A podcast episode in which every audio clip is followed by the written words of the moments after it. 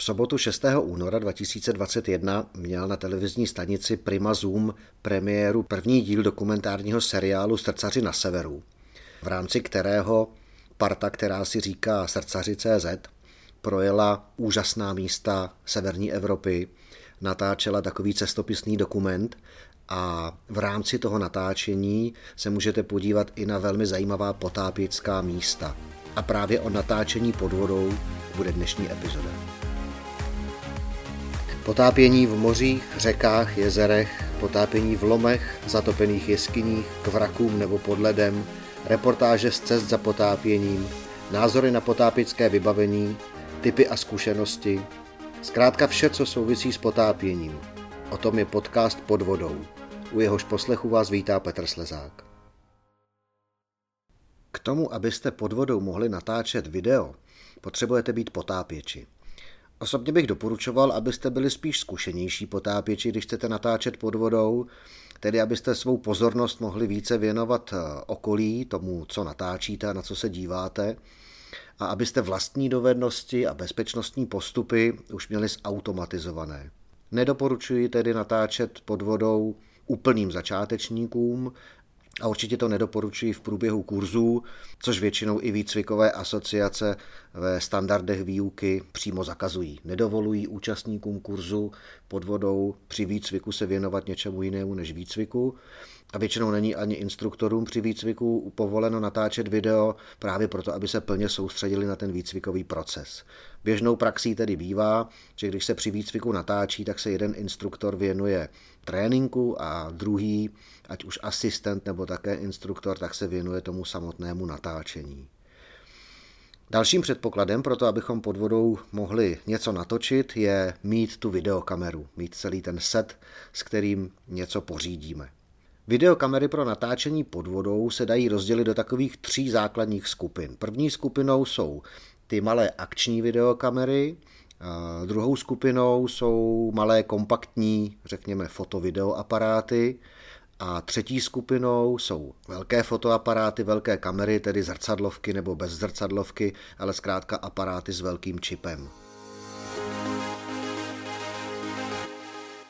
Akční videokamery, jakými jsou například GoPro nebo Paralens, tak se vyznačují většinou tím, že je pořídíte poměrně levně, řekněme do 20 tisíc korun za celý ten set. Většinou jsou vodotěsné sami o sobě do určité hloubky a pak se k ním prodávají nejrůznější vodotěsná pouzdra do různých hloubek. GoPro, s kterým mám poměrně velké zkušenosti, tak je samo o sobě vodotěsné, tuším do 10 metrů, toho nevyužívám, já ho mám vždycky zavřené v tom pouzdru, které je do 40 metrů, pokud je to někde v mělké vodě, a pak vlastním hluboké pouzdro, nebo pouzdro, které vydrží velké tlaky, které je až do 150 metrů a v něm eh, ta GoPro kamera je velmi dobře chráněná.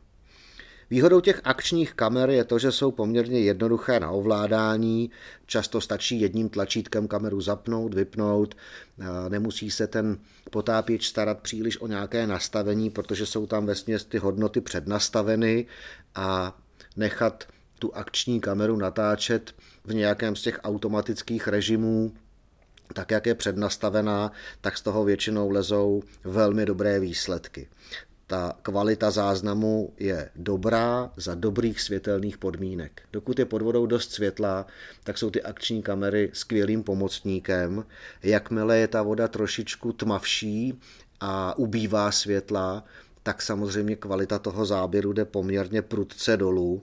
A myslím si, že mezi těmi akčními kamerami to GoPro je pořád na špičce. Je to prostě kamera, která poměrně dobře funguje i v těch nižších světelných podmínkách.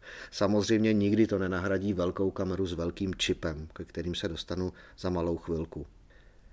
Tou druhou skupinou jsou ty kompaktní fotovideoaparáty, jakým je například Panasonic Lumix.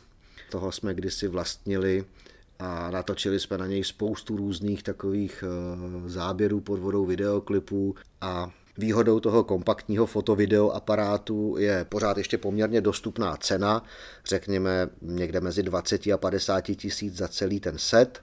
Většinou ty kamery nejsou vodotěsné sami o sobě, až na některé výjimky, takže je potřeba eh, je umístit do nějakých pouzder, do nějakých housingů.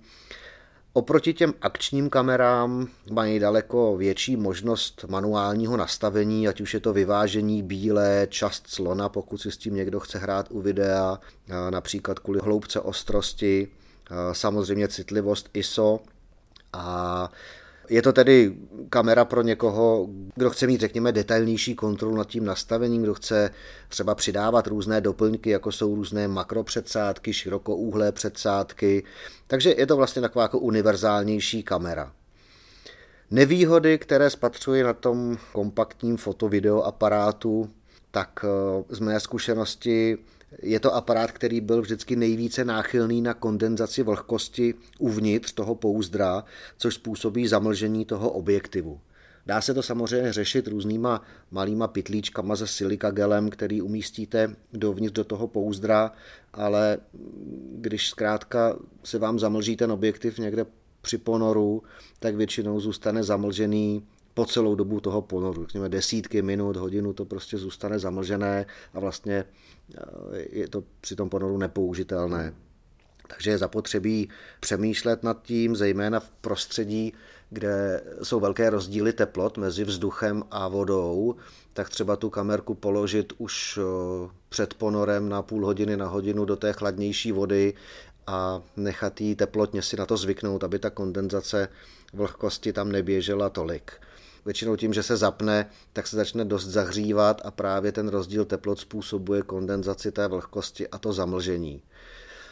Můžete namítnout, že když tu kamerku položíte na hodinu do studené vody a pak teprve vlezete do vody a začnete s ní natáčet, takže jde prudce dolů kapacita té baterie, protože ty baterie v těch malých kompaktních kamerách jsou taky malé, nemají tak velkou kapacitu. Ano, je to pravda, ale prostě hledáme kompromis mezi tím, aby se ta kamera nemlžila a aby ta baterka jakž takž vydržela.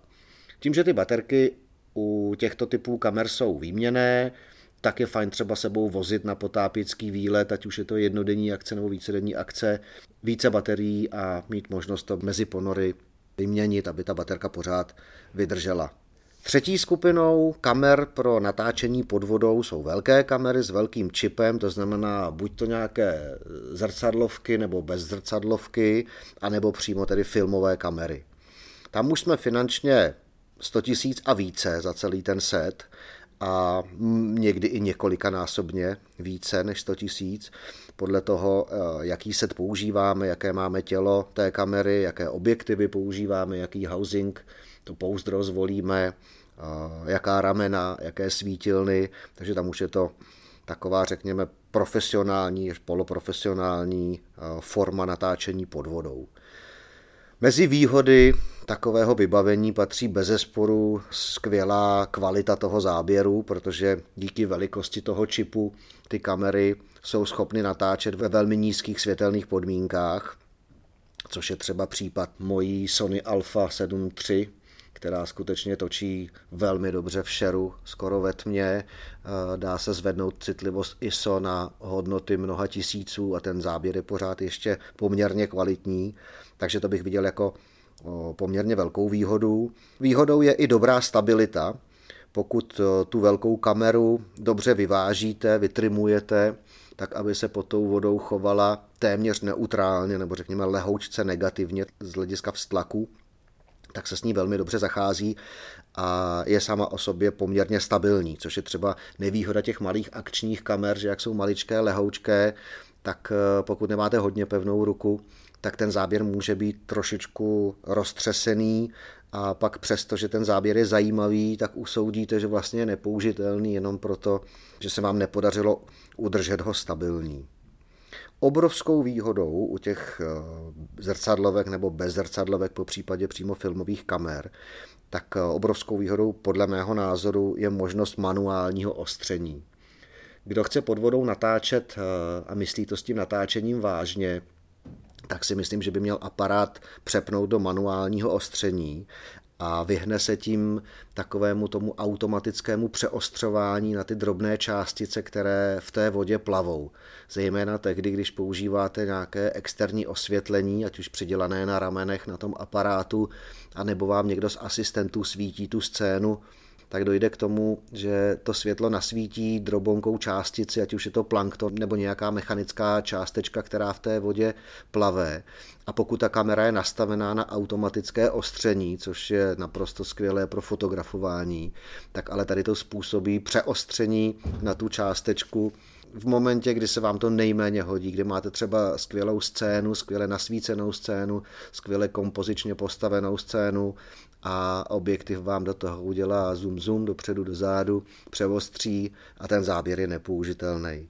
Takže manuální ostření je obrovská výhoda. Osobně pod vodou natáčím jenom v módu manuálního ostření, ale eh, Chce to mít buď to velmi dobré oko, nebo zvětšovací hledáček, nebo externí monitor, po případě využít takových funkcí, jako je focus peaking, kdy eh, vám to na tom displeji při tom náhledu přímo ukazuje zvýrazněním některou barvou, kterou si uživatel může navolit, eh, na kterou část té scény máte zaostřeno. Protože vidět to jenom v tom hledáčku eh, není úplně jednoduché. Nevýhodami těchto těch velkých systémů hm, je bezesporu cena, možná hmotnost pro cestování, protože já třeba ať dělám, co dělám, tak pokud jedu letecky někam, tak ta foto, video výbava, ať se snažím, jak se snažím, tak pod 18 kg eh, se většinou nedostanu, což eh, když to srovnáte s těmi povolenými váhovými limity na kabinové zavazadlo, což většinou bývá nějakých 8 kg, tak eh, jsem daleko, daleko za hranicí a nejednou jsem musel tomu letištnímu personálu nebo přímo tomu palubnímu personálu vysvětlovat, že je to skutečně velmi drahé vybavení, velmi křehké vybavení a že teda z toho důvodu to nemůže jít do podpalubí letadla, do těch, eh, mezi ty hlavní zavazadla. Pokud chcete pracovat vyloženě s profesionální videokamerou, není to tedy ten, ta zrcadlovka nebo bezrcadlovka, tedy kombinace dobrého foťáku i dobré kamery, ale je to jenom videokamera, tak počítejte, že za celý ten set, včetně toho housingu, eh, se cena pohybuje od půl milionu korun nahoru a zase může být i několikanásobně ten půl milion násoben. To znamená, tam buď to musíte mít eh, poměrně neomezené finanční možnosti, anebo vám to musí dávat smysl, to znamená, musíte mít nějaké komerční využití pro ty záběry, které pořizujete, kdy se v časovém horizontu, který budete považovat za smysluplný, vrátí ta investice, aby to zkrátka nebyl jenom super, super drahý koníček. Pokaždé, když eh, ať už fotograf nebo kameraman umistuje kameru do podvodního pouzdra, tak musí velmi pečlivě zkontrolovat všechna těsnění, protože se nechce dívat eh, tím krytem objektivu, jak mu do toho při ponoru natejká voda a jak s tím prostě už vůbec nic nemůže dělat, jenom to v duchu odepsat. Takže příprava vybavení, kontrola, údržba okroužků, to všechno je náplň kurzů, které nabízíme, ať už jsou to kurzy pro podvodní fotografování nebo kurzy pro video natáčení pod vodou. Být zkušeným potápěčem, mít s čím natáčet, to je teprve začátek, to je ta první fáze, kdy ty záběry pod vodou můžeme pořídit nebo umíme pořídit, ale to ještě neznamená, že máme video, videoklip, dokumentární film eh, z toho ponoru nebo z té výpravy. Nastává tedy ten editační proces. Ten editační proces je často mnohonásobně delší, co se týče věnovanému úsilí a času, než ten proces pořizování těch záběrů. To pořizování těch záběrů je paráda. Tam se prostě potápíte, natáčíte, eh, člověk má zážitky, daří se to, je to takové dobrodružné, je to akční. Pak přijedete z té výpravy, máte v případě kvalitního záběru, řekněme ve 4K, tak máte desítky nebo stovky gigabajtů eh, dat, kterými se musíte nějak eh, prohrabat, protřídit je a začít je editovat. Vyžaduje to určité znalosti odborné, to znamená minimálně nějakou základní znalost toho programu, v kterém to budete střihat, té střižny nebo toho softwaru. A měli byste mít i některé znalosti obecně, co se týká střihu videa. No a pak byste měli mít hodně času. A to je většinou moment, u kterého si někteří potápěči uvědomí, že natáčet videa pod vodou vlastně není pro ně, protože buď nemohou nebo nechtějí věnovat tomu ten následný čas té editace. Já osobně mám následující editační proces. Když tedy ty záběry pořídím, přijedu z potápění, tak dělám takový prvotní výběr použitelných záběrů. To znamená, ještě úplně mimo nějaký editační software vyřadím to, co je nepoužitelné, to, co se mi z nějakého důvodu nelíbí a rovnou to smažu. Pak udělám druhý krok, což je takový hrubý střih, který ještě pořád probíhá mimo editační software, kdy si u těch vybraných nejlepších sekvencí, nejlepších záběrů, které se mi líbí, tak si označím a vydefinuji si určité části, určité sekvence, které se mi líbí, protože jsou stabilní, protože je tam zajímavá kompozice, protože je tam natočená ta akce, kterou jsem natočit chtěl, anebo protože se mi líbí světlo, které té scéně pomáhá. Pod tou vodou to můžeme buď to nechat na takzvané ambientní osvětlení, to znamená využití přirozeného světla, které pod tou vodou je, anebo to můžeme nasvětlovat externími svítilnami, což je samo o sobě trošku věda, zejména tehdy, když to chcete svítit z jiného úhlu než od kamery, ale eh, často to stojí za to a často je to eh, v podmínkách eh, úplné tmy nebo polotmy nutné. Mě moc baví natáčet v jeskyních, protože je tam úžasně křišťálová voda s perfektní viditelností, ale je to prostředí absolutní tmy. Tam, když se zhasne, tak se dá definovat, co znamená tma pod vodou, protože skutečně není vidět vůbec nic a v takovém prostředí potřebujete svítit několika světly, aby ta scéna vypadala dobře. Takže udělám ten druhý krok, což je takový hrubý střih těch nejlepších sekvencí, těch předvybraných záběrů a teprve tyhle ty sekvence takzvaně natáhnu do té střižny. To znamená, otevřu si je v tom editačním softwaru a začíná ta samotná editace, to skládání těch jednotlivých záběrů za sebe tak aby to dávalo smysl, aby pokud možno to drželo nějakou dějovou linku, nějaký příběh, zejména tehdy, když k tomu máte mluvený komentář, tak ten komentář musí někde začít a někam toho posluchače, toho diváka vést. Takže skládáme ty jednotlivé záběry za sebe, děláme ten finální střih, děláme barevnou korekci, Jednak proto, abychom je doladili do té vizuální podoby, v které je chceme mít. Následně si hrajeme se zvukem a většinou až úplně nakonec, aspoň v mém případě, se k tomu dává nějaký hudební podkres. U toho hudebního podkresu buďte opatrní, abyste eh, k té muzice měli licenci k tomu ji legálně používat, protože můžete udělat krásné video s parádní muzikou na pozadí a pak zjistíte, že vám to Facebook i YouTube i Vimeo i já nevím, které všechny sociální služby odmítnou, jenom protože zkrátka tam nemáte copyright nebo licenci k té použité hudbě.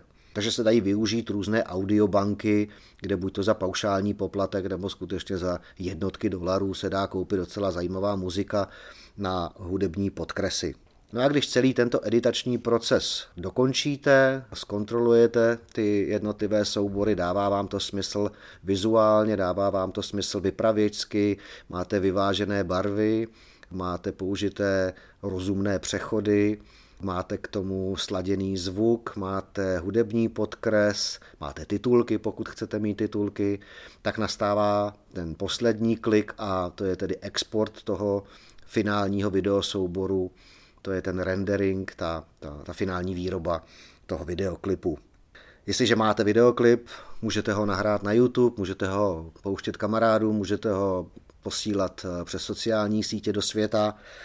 A pokud se chcete podívat eh, na příklady některých našich videí, tak YouTube kanál Divers tuhle chvíli myslím, že tam máme kolem 100 videí, 100 videoklipů a jsou natáčené v různých prostředí, různými technikami a různými kamerami. V článku v blogu na CapDivers.cz, v článku, který je věnován této epizodě potápěckého podcastu pod vodou, tak je odkaz na několik našich videí s informací, čím to bylo natáčeno.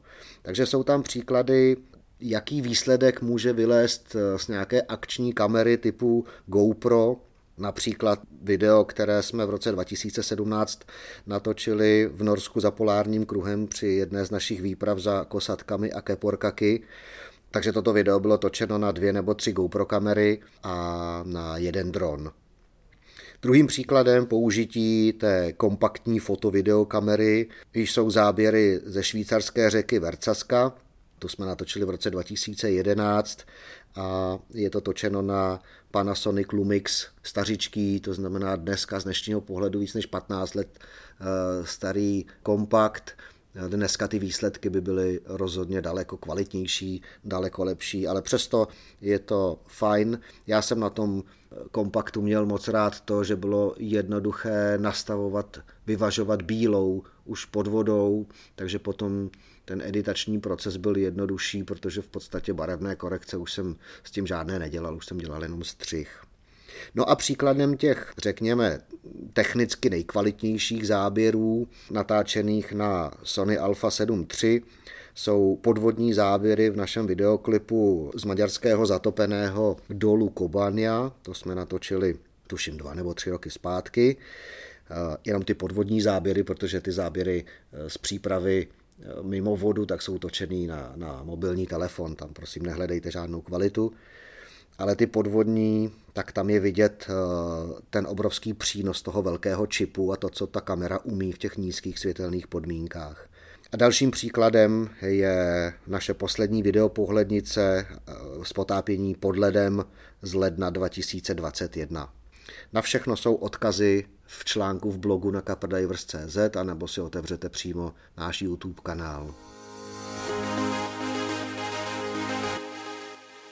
Mým dnešním hostem je Honza Tutoky. S Honzou si budu povídat hodně na dálku, protože my se s Honzou ani nevidíme, ani neslyšíme. Honza momentálně sedí několik tisíc kilometrů vzdušnou čarou daleko na Maledivách, kde tak trošku proti své vůli eh, zůstal a doufá, že se brzy bude moci vrátit domů. Takže já Honzovi moc děkuju, že přistoupil na takhle neobvyklou formu rozhovoru. Honza Tutoky je podvodní kameraman, je to potápěč eh, týmu Srdcaři.cz a Srdcaři mají za sebou mimo jiné filmové projekty Srdcaři v Africe, což je dokumentární seriál, který jste mohli vidět přibližně před třemi, čtyřmi lety na televizní stanici Prima Zoom. A na tento seriál volně navazuje nový dokumentární seriál Srdcaři na severu. Osmidílný televizní seriál, jehož první díl měl premiéru minulou sobotu na Prima Zoom 6. února 2021 a náš potápěcký tým Copper Divers se podílel na dvou epizodách tohoto osmidílného seriálu. V jedné epizodě se k nám srdcaři přidali na potápění pod ledem v Bílém moři na severu Ruska za polárním kruhem a v jiné epizodě se k nám přidali v severním Norsku při našich výpravách za velrybami. Takže Honzo, kdo jsou srdcaři a jak vznikl ten nápad točit na severu, jak jste se k tomu vlastně dostali, co vás k tomu přivedlo? Petr mě požádal, aby jsme udělali takový rozhovor na dálku. Když se ani neuslyšíme, ani neuvidíme, tak nevím, jak nám to půjde, protože v současné době jsme s manželkou zavřený na Maledivách. Bylo to jedno z mála míst, kam se dalo před 14 dněma vyrazit. Tak už nám to nedalo a jeli jsme. Pravda, jeli jsme s tím rizikem, že se nám může stát, že nás tady přizavřou a stalo se to, chovají se k nám úžasně, můžeme se chodit koupat, nesmíme se teda potápět a pevně věříme, že se nějak v dohledné době dostaneme domů. Takže zkusíme takovýhle rozhovor na dálku. Já vás doma všechny zdravím a snad vás to bude bavit. Jako srdcaři fungujeme už více jak 8 let, ale jsme vlastně takový sběrači příběhů po světě. Navíc každý z nás ujíždíme na něčem jiným. Třeba režisér Mirek Náplava je závislý na železničních rezínách. Ale je pravdou, že z party jsem do potápění nejvíc ponořen já. Nápad točit na severu přišel po Africe, protože celá parta, kromě jiných aktivit, má ráda zimu i sníh. Například Ondra Hošek jako kameraman je vášnivý lyžař. Tak jsme se do toho pustili. Další klika, co jsme měli na severu, bylo, že za náma přijel do Norska Pavel Gross. 80-letý potapěč, konstruktér ponorek, první český akvanaut a účastnil se spolu s náma natáčení v historickém potápěcím obleku. Oblek tam dovez Petr Clear, protože tam pracovali na stavbě a bylo to neuvěřitelný, byl to 100 let starý dragger s tou měděnou přilbicí, ověnejma botama, ale hlavně všechno do dneška krásně funguje. Neuvěřitelná věc. A Pavel byl u toho, proč u toho byl, bych úplně neprozrazoval, snad jedině taková malinká nápověda celým severním seriálem se nám projíná Žil Verne. Těšte se. Honzo, jaké jsou tvé potápické zkušenosti? Kolik máš celkem ponorů, kolik z nich je v teplé vodě, řekněme v mokrém obleku, kolik z nich ve studené, tedy v suchém obleku a pokud to nějak umíš porovnat, tak co ti je bližší? No, Petře, jako odpovědný instruktor to asi nechceš slyšet, ale deník už nepíšu hodně let. Pravda, ponorů je možná tisíc, možná dva, ale velká většina je v mokrém obleku. Přijdu si v něm pod vodou trochu svobodnější, ale to neznamená, že bych na sucháč zanevřel. V mokrém to na severu nejde a severní vody za tu trochu nepohodu určitě stojí. A když jsem viděl vaše lehký moderní sucháče, tak je to ještě nazváženou na nějakou investici do mojí výbavy. E, otázkou jen, co mi moje počínající vetchost dovolí. Stáří sice neporazím, ale nezdávám to. E, na severu jsem zažil jedno nepříjemné překvápko. Bylo to daný tím, že si neuvědomuju, že moje potápěcké cajky stárnou spolu se mnou a jelikož jsem trochu konzervat a lpím na starých věcech, tak eh, během natáčení na severu jsem byl několikrát v suchém bobleku zaplaven. To asi není úplně věc na chubení, je to spíš můj šlendrián. K tomu snad jen, že 100 let starý Drager funguje pořád a moje přes 20 let mladé věci se kazí. Honzo, jaký to na severu bylo? Kde jste všude natáčeli? Eh, jak vnímáš potápění na severu? Ve vodě jsme byli v Narviku, kde už jsme před lety točili, takže to byl návrat. Jsou tam vraky z druhé světové války pomalu na dohled mezi sebou a podle mě je to jedno z nejlepších míst na vrakový potápění vůbec v Evropě. Taky jsme si tam odskočili do sladké vody na vrak německého letadla. Bylo to nádherný. Na severu jsme před lety s Ludskou výbornou našli úžasnou základnu asi 80 km nad Bergenem. Majitel byl bývalý ajťák, seknul s tím a věnuje se jenom potápění. Ptali jsme se ho, zda ho to baví se odstřihnout od jeho bývalého světa a jestli se mu tam neobjevují nějaký mistři světa, protože zrovna přijela parta Ukrajinců se zlatýma řetězama. Vyvedl nás omylu, že kdo už je ochoten se přijet potápět na sever, tak většinou nebejvá prudič. Jo, to vnímám stejně, tam mám stejnou zkušenost. Já jsem potkal za polárním kruhem potápěče z mnoha zemí, ať už to bylo v Norsku nebo v Rusku a většinou to byli moc fajn lidi. Byli přátelští, bylo na nich vidět, že potápění milují, že skutečně jsou ochotní pro to udělat eh, hodně, aby do té vody mohli a asi to Honzo rád uslyšíš, byli to vlastně pro mě takový srdcaři a srdcařky. No ale pojďme zpátky k těm místům, kde jste se na severu potápěli, kde jste natáčel pod vodou a na co všechno se mohou diváci srdcařů na severu těšit. V Norsku jsme taky točili na stavbě metrostavu e, zakládání pilířů pro most přes fjord. Byla to velká paráda, z který bude i samostatný dokument, protože ty technické věci okolo toho, jak to celé založit, byly opravdu hodně zajímavé. Dalším místem noření se na severu byl Island. Island je mystérie a milovníkům potápění je dobře známá Silfra, kde se dá udělat takzvaný mezikontinentální ponor. Jde o puklinu mezi tektonickými deskama Evropy a Ameriky, která vytvořila něco jako katedrálu pod vodou. Je to nádherné místo, určitě doporučuji každému si to vyzkoušet ale musí počítat s tím, že už je to turisticky hodně proflápnutý. Bylo štěstí, že jsme se potkali na Islandu i s Hinkem Shormem, který tam cestoval se svým synem Defendrem a naložili si sebou flašky i kompresor, takže byli úplně nezávislí.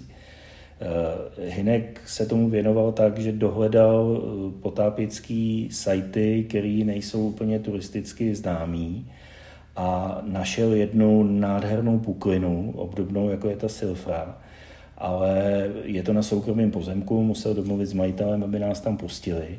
A vzhledem k tomu, že se tam nikdo nepotápí, tak to byla fakt mystérie. Ten, na těch záběrech to vypadá, že ty potapiči vysejí ve vzduchu, protože ta voda prostě vůbec není vidět.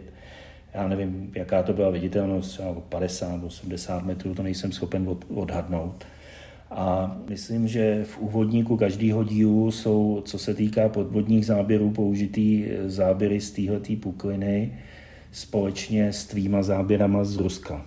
Na Islandu jsme natáčeli tolik aktivit, že už na další potápění jako nezbyl čas, ale Island eh, určitě stojí za další podvodní průzkum.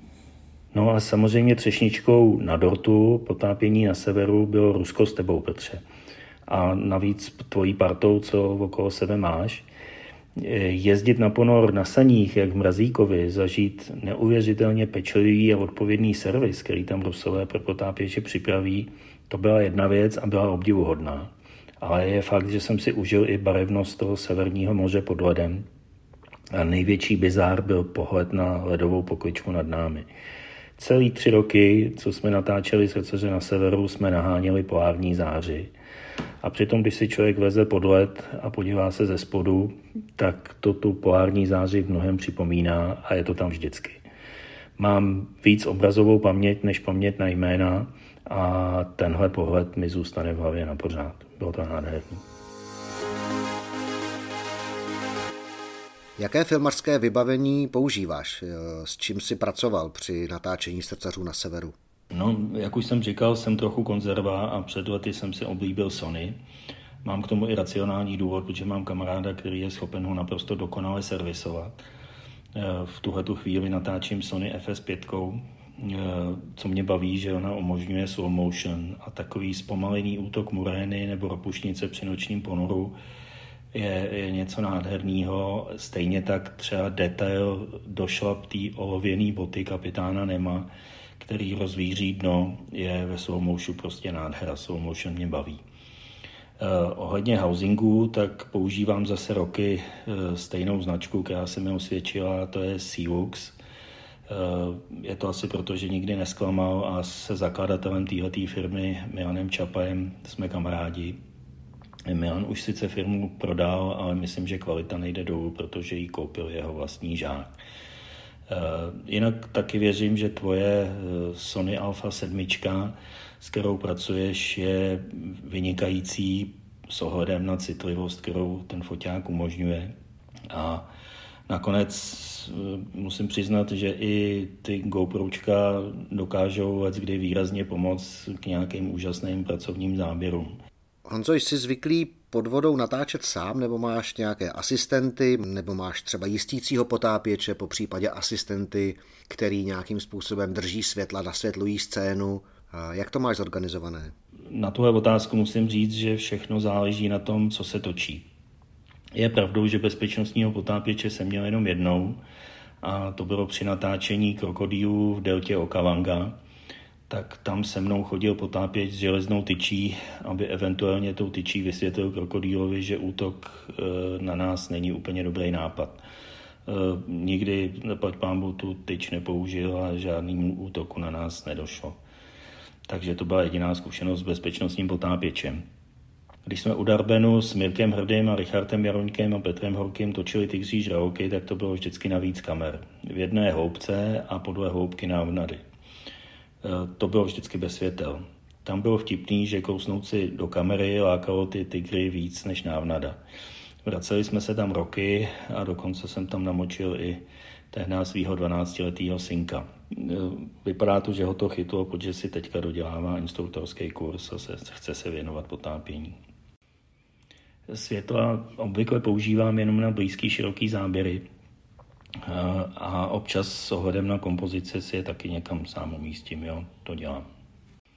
S velkým bílým jsme pracovali na kraji Kerpu, takže to bylo taky na víc kamer a buď jsme se schovávali do toho Kerpu, anebo jsme využívali uměrou Shark Safe bariéru, kterou vymyslel Mike Racen a Sara Androty. A to je vlastně taky všechno bez světel. Tam se vlastně čeká jenom, co se bude dít, jestli ty zubatý přijedou. Potápěči, kteří nás poslouchají a kteří už mají nějaké zkušenosti s natáčením videa pod vodou, tak si dokáží představit ten editační proces. Ten proces, eh, který je od okamžiku, kdy vylezou z vody, až do okamžiku, kdy nahrávají pro kamarády video někam na sociální sítě, aby se mohli podělit o ty své zážitky si to umí představit, ale můžeš posluchačům prosím popsat, jak vypadá taková profesionální editace podvodních záběrů v rámci takového projektu, jako je výroba televizního seriálu? Eh, musím říct, že kdo nezažil, neuvěří a kdo neviděl, nepochopí. Jsou to stovky, možná tisíce hodin ve střižně. Eh, stovky hodin přípravama před cestou a úplně nejtěžší ze všeho je vystavět příběh úžasné obrázky bez příběhu jsou vám úplně na nic. Naštěstí je v té základní srdcerské partě Mirek Náplava a e, to je člověk, který i v průběhu cesty neuvěřitelně nasává všechno, co se děje kolem a současně i stráví spoustu času přípravama a nakonec to poskládá tak, že to diváka nepustí od obrazovky. Patří mu určitě za všechno největší dík. E, střihač je řemeslo poskládat obrázky za sebe ve střihacím programu se sice naučí hodně lidí, jen je pravdou, že mistrovský střihač to vždycky poskládá, jinak eh, to by tě prostě takhle poskládat nenapadlo a je to poznat. Eh, Pavel Šístek, který to s námi dělá, patří mezi ty profíky a eh, jeho prsty na střihačské klávesnici, to je radost. Připomíná to virtuózního pianistu. Fungujeme na víc kamer. Ondra Hošek je úžasný talent a pracant z obrázku je to pak v seriálu taky poznat. Eh, další kameraman Vlastík Žán, to je taková klidná síla s obrovskou trpělivostí a ten si na ten hezký obrázek klidně počká. Fungujeme bez produkčního, eh, tak mám občas pocit, že jsem se stal i producentem proti svý vůli, ale určitě nejsem v těch přípravách sám, je to vždycky jenom společný dílo. Co bys doporučil našim posluchačům, těm, kteří třeba eh, na základě této epizody začínají přemýšlet o tom, že by je to vlastně bavilo, že by je to lákalo natáčet pod vodou? Jak by měli začít? Co bys jim doporučil do začátku? Petře, to je spíš otázka na tebe. Určitě máš větší přehled o současných možnostech, jak techniky, tak kurzů. Podle mě i určitě pro začátek stačí GoPro se světlama a tam každý pozná, jestli ho to chytne. Eh, musím říct, že ani moje první kamera pod vodu nebyl žádný high-tech. Eh, navíc každý kurz určitě posune dopředu. Já to ani neumím moc hodnotit, protože za mě žádný kurzy nebyly. Měl jsem jenom obrovskou životní kliku, že jsem byl s kamerou s velkými učiteli, jako je Steve Lichták, Petr Horkej, Mirek Hrdej a měl možnost koukat, jak pracují a učit se od nich. Jaké máte další plány se srdcaři? Eh, pokud nejsou tajné, můžeš nám prozradit, co dalšího eh, z hlediska natáčení a cestování chystáte? Já musím za sebe říct, že v tom mezidobí obtížného cestování bych se chtěl věnovat propojování dvou 3D světů. Zamiloval jsem se do lítání ve Vrníku. Eh, je fakt, že na obloze je ten 3D svět trochu řidčí a ten rozhled trochu větší, ale spousta zákonitostí pohybu je podobná jako pod vodou. Vlastně to i dokazuje, že jsem u toho virníkového lítání potkal docela dost potapěčů už. Při natáčení s Pavlem Grosem jsem se s ním proletěl a to bylo neuvěřitelný, protože díky jeho zkušenostem z řízení miniponorky pod vodou, tak vzal ve Virníku knipl a letěl, jako kdyby lítal od jak živa. Eh, jak se vrátí ze Švýcarska, tak ho budu přesvědčovat, aby eh, šel do kurzu v naší vrníkové škole, kterou máme v Příbrami. No a z srdcařské cesty, kdo ví, v hlavě máme Balkán. Co chystáme, tomu se říká zejména v dnešní době otázka za milion. Eh, nakonec v poslední kapitole v seriálu Srdcaři na severu zazní, že když chceš rozesmát Boha, tak mu řekni svoje plány. Ale přece jenom plány máme. Není žádným tajemstvím, že máme rozpracovaný dokument o žralokáři Andreji Hartmanovi. Schovali jsme si z Afriky nějaké věci, které v seriálu nebyly a opravdu stojí za to a těším se, až to bude hotový. Eh, stejně tak eh, bychom chtěli dodělat dokument o Pavlovi Grossovi, který s námi na tom severu byl. A dost zajímavého materiálu už na to máme. No a co se týká mých osobních plánů, na který se těším nejvíc, je, že jsme se stali babičkou a dědečkem. No, vzhledem k tomu, že se doma oba potápíme, tak už se z baby nemůžeme dočkat, až svoji nejstarší vnučku vezmeme poprvé do vody. Honzo, děkuju, že jsi byl dneska mým hostem, mým hostem hodně na dálku. Ani jsme se neviděli, ani jsme se neslyšeli, ale já doufám, že ten rozhovor bude trošku dávat smysl, eh, že přinese posluchačům spoustu zajímavých informací o tom, jak vypadá pozadí natáčení televizního seriálu, dokumentu s podvodními záběry. Eh, povídali jsme si dneska o natáčení pod vodou, o tom, jaké typy videokamer můžeme použít, o tom, co se schovává za tím editačním procesem, tedy za tím procesem před výrobou toho videa. On za nás provedl tím, co se skrývá za natáčením v rámci projektu výroby televizního seriálu, cestovatelského dokumentárního televizního seriálu s podvodními záběry. Jednotlivé epizody seriálu Srdcaři na severu můžete vidět na televizní stanici Prima Zoom. Premiéra prvního dílu byla v sobotu 6. února 2021 a každou následující sobotu vždycky ve 20.00 můžete vidět eh, další epizodu tohoto osmidílného seriálu. Každá epizoda je ještě měsíc po odvysílání premiéry eh, k vidění na online vysílání eh, Prima Zoom, takže se k ní můžete vrátit i zpětně. Pokud vás natáčení pod vodou láká, ať už se mu věnujete, anebo se mu začnete věnovat, tak eh, určitě do toho běžte. Zabere to trochu času, ale zase budete mít nádherné vzpomínky, které si budete moci kdykoliv připomenout a nebo je odprezentovat kamarádům. Takže vám přeji krásné ponory, hodně úspěchů při natáčení a budu se s vámi těšit buď to u další epizody potápického podcastu pod vodou a nebo někde pod vodou.